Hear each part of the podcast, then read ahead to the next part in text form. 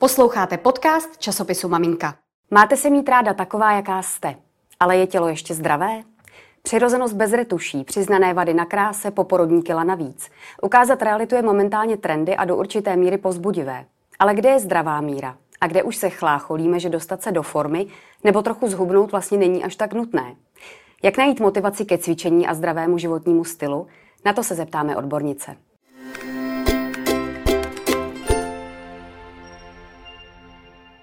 Ve studiu časopisu Maminka už vítám Lucii Luxovou, kondiční a fitness trenérku a nutriční poradkyni. Dobrý den, Lucko. Dobrý den a děkuji moc za pozvání. Budeme se bavit o motivaci ke cvičení, především po porodu, kdy pochopitelně ta motivace klesá, není čas, není chuť, není energie, toužíme často jenom po spánku. A vy pracujete se ženami, které se právě chtějí dát dokupy a vy je i koučujete k tomu, aby se do té kupy, řekněme, dali. Tak jaká je taková rozumná doba, kdy si dát opravdu oddech a kde v sobě potom najít tu chuť za někým zajít a říct si, že se chci dát už do pořádku? No, vzhledem to je taková docela ošemetná otázka, protože uh, motivace musí vzejít jakoby z nás a buď máme vlastně tu vnitřní, anebo vnější. Vnější je většinou, že nás k tomu donutí nějaký zdravotní akt uh, nebo zdravotní problém, takže potřebujeme ho řešit. Tak ten je takový v tuhle tu chvíli vlastně je takový, jako že ho vždycky poslechneme, jak bych tak řekla. Uh, a ta vnitřní motivace člověk, eh, samozřejmě, protože ty děti jsou, eh, je potřeba je nakrmit, přebalit, postarat se o ně. A tahle ta motivace vlastně pro ty ženy je velmi silná. To je opravdu ten boj o to přežití, a to je vlastně ta uh, základní, ta vlastně ta vnější motivace. Tak tam je pro nás vlastně důležitější. A my to vnitřní pak musíme v sobě vlastně hledat. A to já bych hledala jako okamžitě. Tam já bych uh, už jako možná v době těhotenství už bych si připravovala, klidně bych uh, přeháněla, že už bych se chtěla vrátit co nejdřív a nějakým způsobem si uh, vyhradit ten prostor na sebe, získat ten svůj čas, kdy já si vlastně jakoby oddechnu, kdy uh, mi nikdo nevolá, že všichni vědí, že třeba dám hlídat uh, děťátko a vědí, že jdu prostě si cvičit, že jdu se věnovat vlastně sama sobě.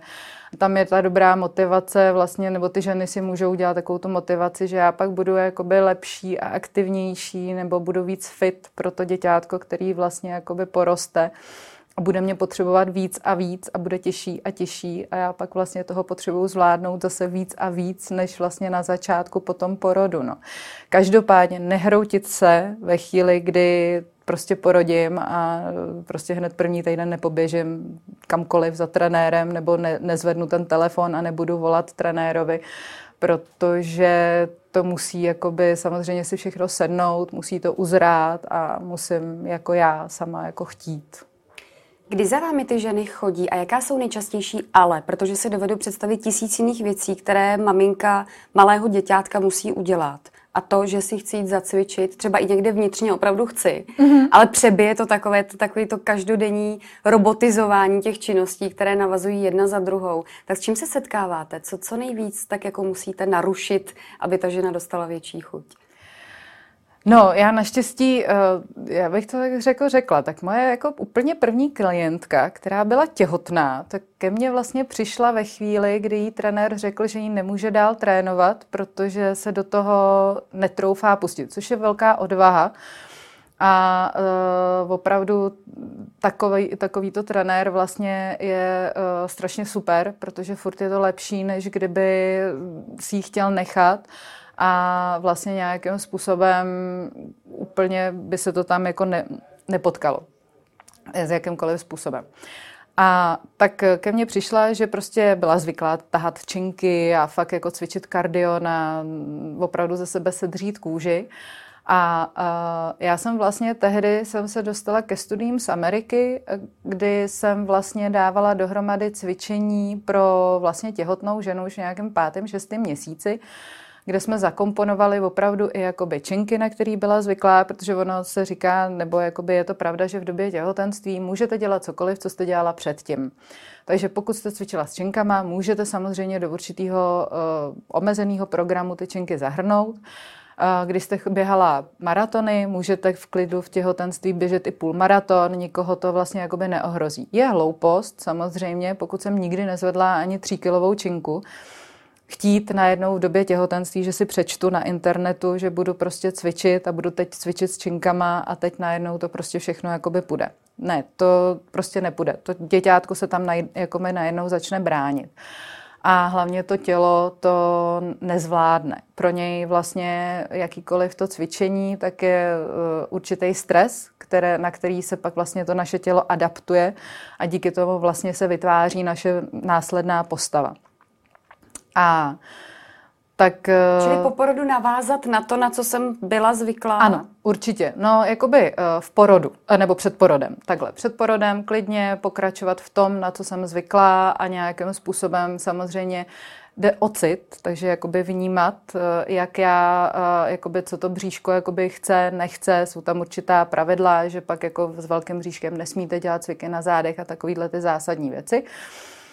A pak vlastně po tom porodu uh, více-méně se člověk vrátí docela jakoby rychle, jo? že jak je zvyklý cvičit i v tom těhotenství před porodem, tak pak po porodu vlastně více-méně už ta motivace, že mu to chybí, ty endorfíny, na to zvyklý, ten, ten zvyk vlastně jedna z těch sekundárních, taky motivačních vlastně veličin. Takže udělat si vlastně z toho zvyk taky vlastně jakoby funguje. Uh, No a pokud jsme nikdy moc jakoby necvičili a chceme začít, protože e, cítíme, že by to tak jakoby mělo být, jedná se o zdraví, takže by to možná měl cítit téměř jakoby každý, nebo je to ideální, a, tak pak e, vlastně v tom případě musíme najít tu vnitřní motivaci v sobě co nás něco si vytvořit, co nás vlastně jakoby k tomu motivuje. Určitě, nebo co nás na tom bude bavit. Určitě třeba já motivaci jakoby získávám, protože ono se to snadno řekne, že eh, člověk, který je třeba v tom kovaný, takže snadno hledá motivaci taky o ní mnohdy snadno přijdete, ale uh, tak třeba poslouchat si určitý podcasty, uh, vytvořit si uh, nebo se někým jako inspirovat. V tuhle chvíli já bych třeba Instagram vůbec jako neza, nezatracovala. Uh, opravdu bych si tam našla i nějaký, nechci říkat jako celebrity, ale nějaké osobnosti, které prostě jako cvičí, který mají ten denní život námi, nám podobný a chtěli bychom, uh, vidíme se v tom. Eh, zmínila jste Instagram a nedá mi to a na závěr taky z něj jakoby vytáhnout jednu věc, fenomen dneška. Měj se ráda taková, jaká jsi, tohle je normální, poporodní kila jsou v pořádku. Určitě ano, takový ten boj proti retuším dokonalosti, zdánlivé dokonalosti sociálních sítí. Eh, neodvádí to ale třeba ty čerstvé maminky právě od té chuti se sebou něco dělat? Protože když uvidím denně 20 fotek těch, které taky řeknou, a mám 20 kg nadváhu a teď je to v pohodě, mám se ráda taková, jaká jsem. Já teda musím jakoby říct, že o mě je známo, že já tohohle z toho zastánce moc jako nejsem. A jako na jednu stranu jsem velmi ráda, že se o těchto těch věcech mluví, protože ta informovanost je důležitá. Já ráda nazývám věci pravými jmény, takže když mám nadváhu, tak mám prostě nadváhu a buď ji chci mít a tudíž jako se tomu postavím čelem, že to prostě je vzniklý z toho a z tohohle z toho důvodu. A tudíž jako nedá, nebo jako já teď v tuto chvíli nemám možnosti s tím cokoliv dělat, a nebo uh, s tím něco chci dělat, tak v tom případě jdu a udělám to. Rozhodně tady já se trošku bojím jedné věci, že je v pořádku mít rád na sobě svoje jizvy, strie, různé věci, které vlastně vznikly opravdu životem, vrázky, které nás nějakým způsobem charakterizují a, a které uh, tyto, tyto vlastně naše jakoby nedokonalosti nás tvoří. Díky tomu jsme prostě takový, jaký jsme a je to i část naší osobnosti. Takže to jako určitě jsem zastánce toho tyhle ty věci uh, mít ráda. Obezita a problémy s postavou jsou zdravotní problém. Je to vlastně naše postava je zrcadlem toho, jak my žijeme. A to by se na tohle to mělo jakoby koukat, nebo já si myslím, že by tohle ty ženy měly vnímat a opravdu to nazývat pravým vlastně pojmenováním a mělo by to být pouze dočasný. Jo, samozřejmě existují zdravotní komplikace, které nám to stěžují a uh, musíme na tom jakoby pracovat.